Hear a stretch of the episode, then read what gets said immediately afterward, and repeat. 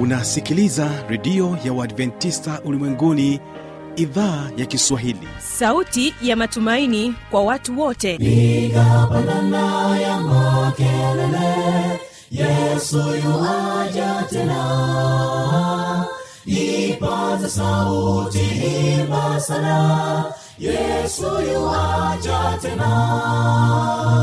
Anakuja anakuja yesu yuaja tena. Hii ni sauti ya matumaini kwa watu wote. Inayokujia kupitia redio ya uadventista ulimwenguni awr toka kila kona ya dunia tunasikia vita njaa maafa. Hivyo washiria marejeo ya mwokozi. Piga panda ewe mlinzi yesu yuwaja tena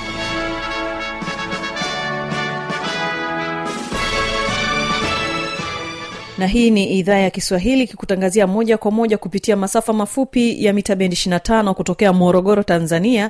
Na kumbuka unaweza kunipata kupitia rock fm iliyoko kule mkoani mbeya na bila kusahau mornings fm mtandao wetu ni www org.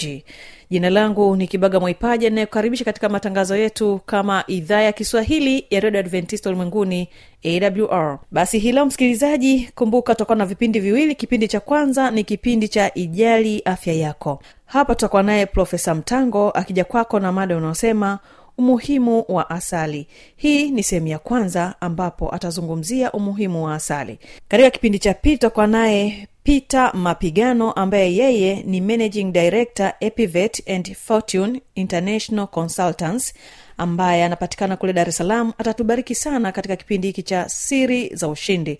Na leo tutazungumzia kujitambua nguvu ya maarifa. Basi naamini ya kwamba katika sehemu hii ya kwanza utaweza kubarikiwa naye sana na utajua kwa nini ni vizuri kujitambua tafadhali uwe pamoja nasi. Basi katika wimbo huu wa kwanza ambao unaitwa kwetu na waimbaji wa arusha herads katika kipindi hiki cha ijali afya yako wanatuambia umetuahidi. Usisahau kuendelea kuwategea sikio unapobarikiwa katika kipindi hiki cha ijali afya yako. Hawapa arusha herads na wimbo umetuahidi.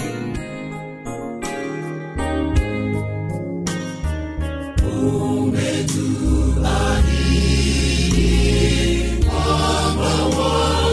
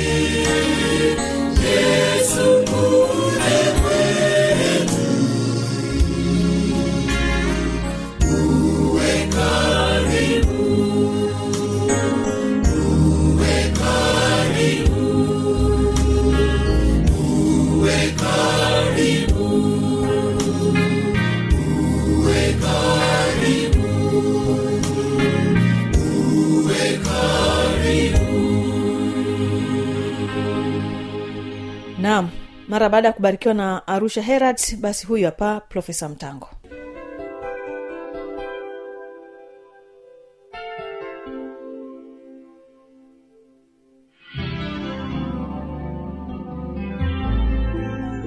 Asali ni chakula kizuri kuliko vyakula vyote, chakula kitamu kuliko vyakula vyote. Asali katika Biblia, katika kitabu cha Marko tuliona kwamba Yohana Mbatizaji alikuwa anavaa singa ya ngamia na akawa anakula nzige na asali ya mwitu. Kwa nini waliita asali ya mwitu? Kwa sababu hawakuwa na wafugaji wa nyuki siku zile. Asali waliipata kutoka mwituni, lakini Wayahudi walikuwa na asali ingine, asali ya matunda. Walikuwa wanakamua juisi ya zabibu na kuichemsha kwenye maji ili maji yaondoke na ibaki tuseme tunaweza kusema si- siku hizi wanaita smoothie, lakini ibaki matunda yasiyo na maji au syrup kwa Kiingereza. Na hii waliiweka kwenye vibuyu wakiziba hewa isiingie, na ingeweza iliweza kukaa hata mwaka mzima, na walipeleka hekaluni kama sadaka ya kinywaji. Mtu ukitaka kuitumia ulikuwa unaongeza maji tu, unapata mvinyo ambao walikuwa wanaita mvinyo mpya, kwa sababu ukichanganya na maji ukiacha zaidi ya siku mbili ilikuwa inageuka kuwa pombe. Kwa hiyo walipoambiwa kwamba wanaenda nchi iliyojaa maziwa na asali, haikuwa asali ya nyuki tu, zaidi ilikuwa kwa sababu walikuwa na matunda mengi ya zabibu. Wale wapelelezi waliporudi kutoka kupeleleza nchi, walisema ni kweli nchi imejaa asali na maziwa, na matunda yake ndiyo haya. Walikuwa wamebeba kichala cha zabibu ambacho kichala kimoja ilibidi wabebe watu wawili. Asali ni chakula, lakini pia nasema kwamba asali ni dawa iliyo tamu, wakati sukari ni sumu tamu. Hayo hapo tunaelewa asali ni nini. Ni kitu kinachotengenezwa na nyuki, lakini nitawaeleza kidogo jinsi nyuki anavyotengeneza asali. Nyuki wanaenda kukusanya nekta au kitu kitamu kutoka maua. Hii nekta waki wanaimeza, wanaibeba kwenye matumbo yao na kuileta kwenye mzinga. Nyuki anapokuja kwenye mzinga ameshiba hii nekta, anaicheua kumpa kumnywesha nyuki mwingine wa pili, na huyo anakaa nayo tumboni kwa muda, halafu anaicheua ampe nyuki wa tatu, na yule nyuki wa tatu anakaa nayo tumboni, halafu anaicheua ampe nyuki wa nne. Huyu nyuki wa nne akisha imeng'enya tumboni, ndio inawekwa katika masega katika mzinga wa nyuki. Na lakini asali hiyo ina maji asilimia hamsini. Kwa hiyo nyuki wanaanza kuipepea na mabawa yao mpaka maji yanaondoka, yanabaki tu asilimia ishirini ya maji, na hiyo ndiyo asali ambayo tunavuna na tuna, tunaivuna au tunairina na inaweza kuwekwa kwenye machupa na ikauzwa dukani.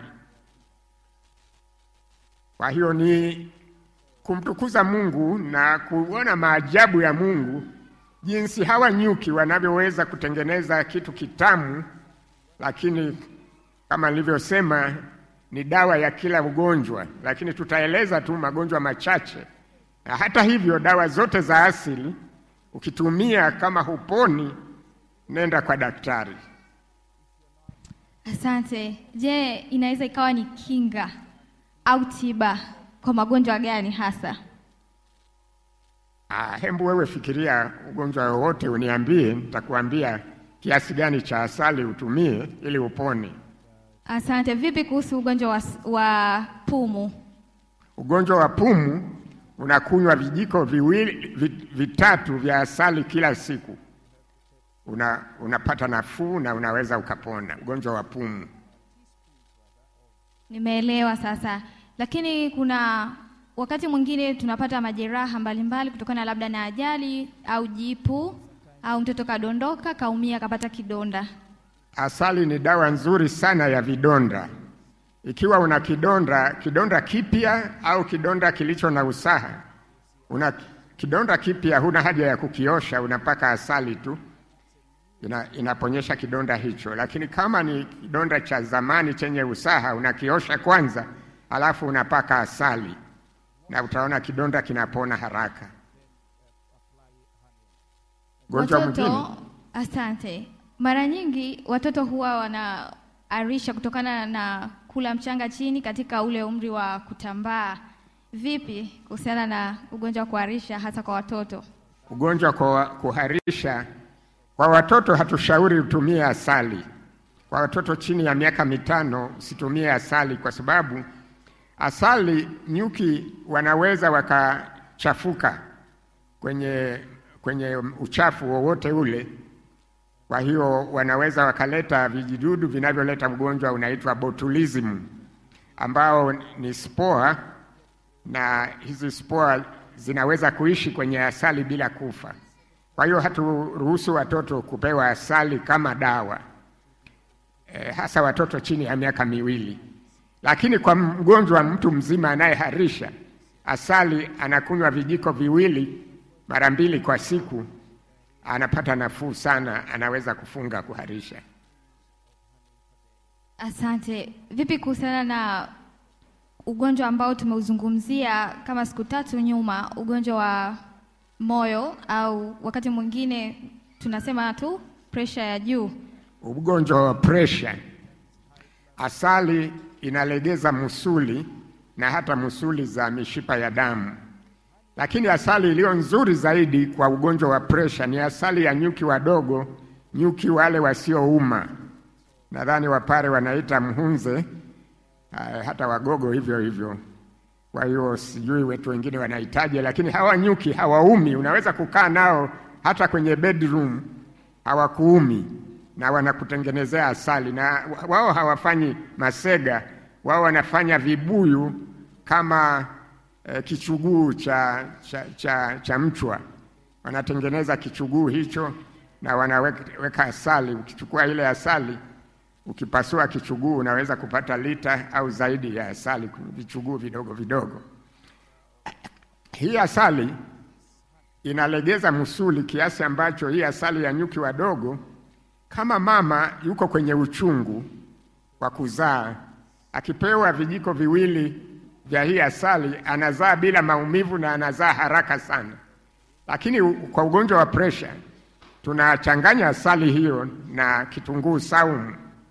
Nadhani niliwaeleza jana kwamba kitunguu saumu ni dawa nzuri ya presha, hasa ukila vitunguu vibichi unavitafuna kwenye saladi, lakini unaweza kuchanganya na mdalasini, asali, mdalasini na tangawizi, inakuwa vizuri sana kuteremsha presha ya kupanda.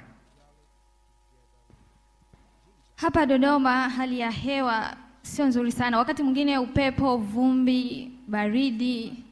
Kwa kweli, vipi kwa wale ambao wana mafua na kikohozi? wanakula vijiko viwili vya asali, unaweza kula mara mbili, lakini na hakika kwamba mtu atakula hata zaidi. Ina, ina, inalainisha makohozi na mtu atakohoa vizuri. Kwa hiyo asali ni nzuri kwa ugonjwa wa kukohoa au bronchitis, na pia kama nilivyosema, kwa pumu inalegeza makohozi. Kwa hiyo hivyo hivyo kwa ugonjwa wa COVID utachanganya asali kwenye mdalasini na mchaichai eh, kwenye tangawizi na mchaichai, utapata kitu kizuri cha kulainisha makohozi na kuweza kupumua vizuri.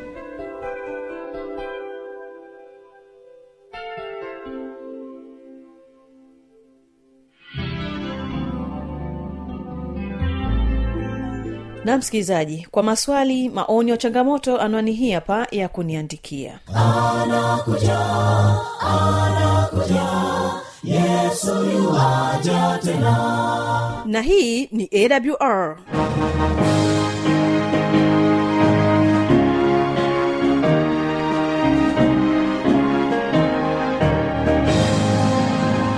redio adventista ulimwenguni awr sanduku la posta 172 morogoro tanzania. Anwani ya barua pepe ni kiswahili at awr org namba ya mawasiliano simu ya kiganjani 65357814 na pia unaweza kuwasiliana nasi na idhaa ya maasai kwa nambari 769986355 ukiwa nje ya tanzania kumbuka kuanza na namba kiunganishi alama ya kujumlisha 255 unaweza kutoa maoni yako kwa njia ya facebook kwa jina la awr tanzania.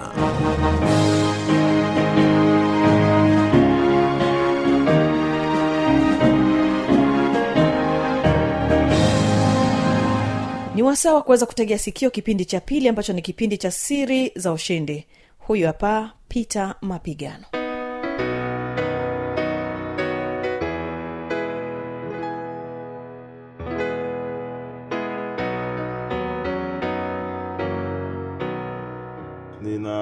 ninamshukuru mwenyezi mungu kunipa nafasi ya kuweza kutoa mada hii ili wasilishwa kwenu watu wa mungu na kwa kweli kwangu ni baraka kuu na a, bila kupoteza muda tuelekee moja kwa moja kwenye mada ambayo iko mbele yetu. Kichwa cha somo cha mada yetu siku ya leo kinasema nguvu ya maarifa kujitambua silaha ya mwanataaluma na mjasiriamali. Nadhani sote tunafahamu ya kwamba mafanikio ni hitaji la kila mtu katika ulimwengu huu.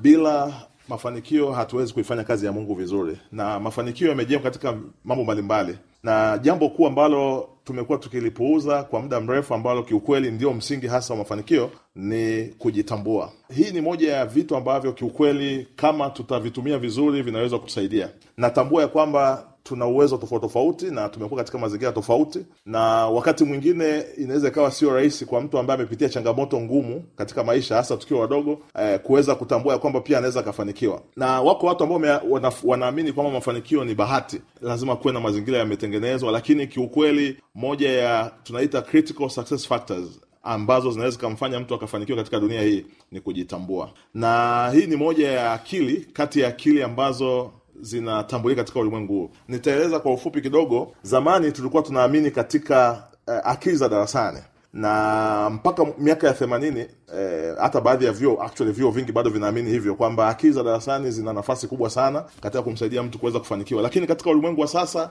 kumekuwa na aina nyingine ya akili ambayo tuseme ya kwamba imeweza kupita hii akili ya darasani katika masuala ya mafanikio. World Economic Forum uh, ni jamii ya wasomi huwa wanakaa kila mwaka wanaeleza eh, zile tunaita critical success factors. Vitu gani ambavyo mtu akiwa navyo anaweza akafanikiwa? Kwa lugha nyingine tunaita common denominators wakati fulani aliulizwa bill gates aliulizwa pia warren buffett aliulizwa pia steve jobs. Katika mazingira tofauti waliulizwa nini ambacho kinafanya watu wanafanikiwa katika maisha. Walipokuwa wanaelezea wote kwa namna moja au nyingine walikuwa wanaelezea vitu ambavyo vinafanana. Sasa nitajikita zaidi kwenye akili tunaziita akili za hisia. Kujitambua eh, kunahusu zaidi akili za hisia. Wangapi ambao wanajitambua? Na kama unajitambua ni kwa kiwango gani? Ni nani ambaye anaweza akasema anajitambua? Na nini maana ya kujitambua kufahamu mipaka yako uwezo wako.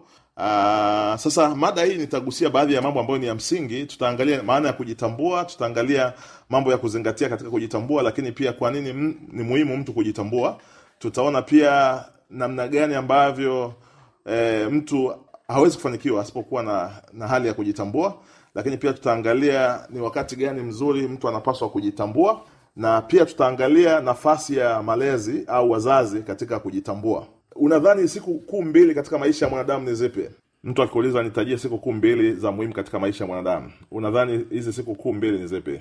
Eh, siku kuu mbili za muhimu katika maisha ya mwanadamu ni siku uliozaliwa lakini siku kuu ya pili ambayo ni ya muhimu zaidi ni siku ambayo unajua kusudi la wewe kuzaliwa. Alieleza huyu mtaalamu anaitwa william buckley kiukweli jambo la kujitambua ni moja kati ya mambo ya muhimu sana katika maisha ya mwanadamu. Bahati mbaya wako watu ambao wameishi kwa muda mrefu lakini hawakupata nafasi ya kufikia kujifahamu eh, kujitambua. Siku ukifika hatua ya kujitambua niseme tu wazi ya kwamba kila jambo linakuwa tofauti. Na kama kuna jambo tunahitaji kuwa nalo watu wa mungu hasa katika wakati wa mwisho ni kujitambua. Ukis, ukisoma eh, katika maandiko mbalimbali wanasema wataalamu mbalimbali kujitambua ni hali ya kuwa na ufahamu wa nini kuhusu wewe na pia utambuzi kuhusu watu wengine. Kwa hiyo utambuzi sio tu ya wewe peke yako uwezo wako mapungufu yako lakini pia ni utambuzi pia kuhusu watu wengine.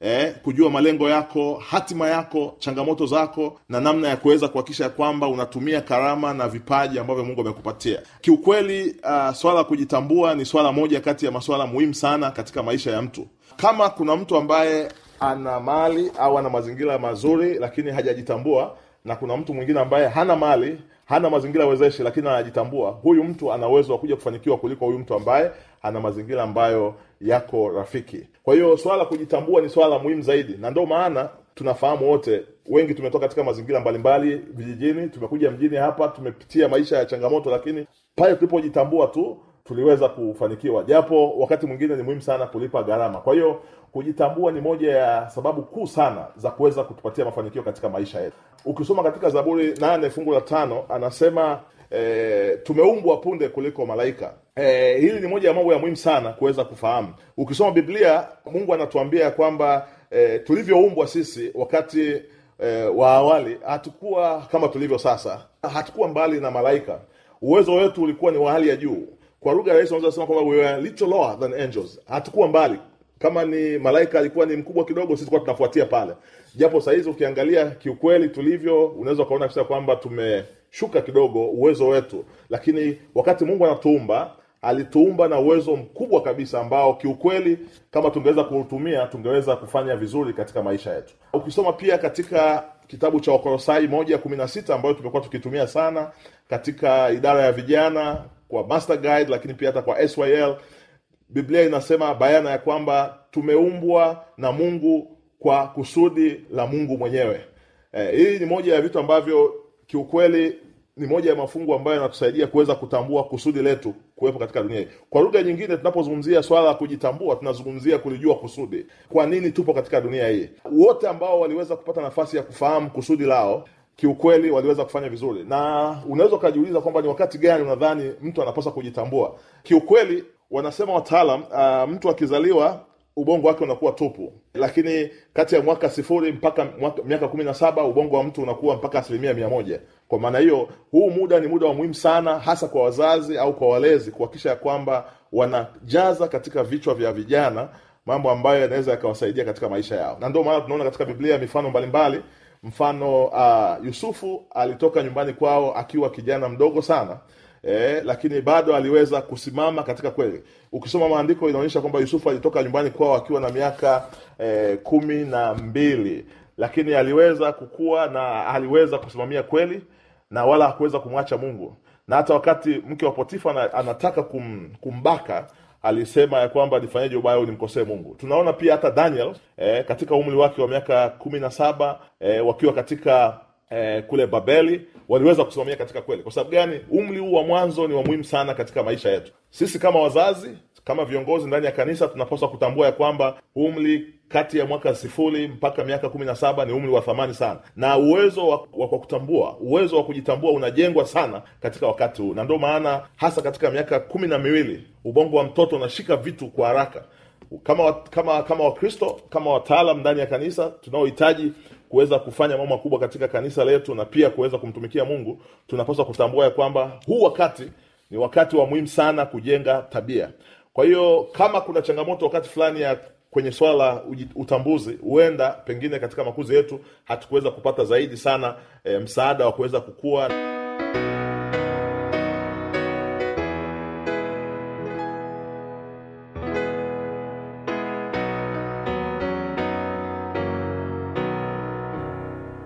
na hiyo ndio tamati ya kipindi hiki kwa hii leo. Kumbuka ulikuwa ukitegea sikio awr msikilizaji naamini ya kwamba umebarikiwa kupitia kipindi hiki cha siri za ushindi. Kumbuka ilikuwa ni sehemu ya kwanza tu endelea kuwafuatana nami katika kipindi hiki katika sehemu ya pili na zinazoendelea.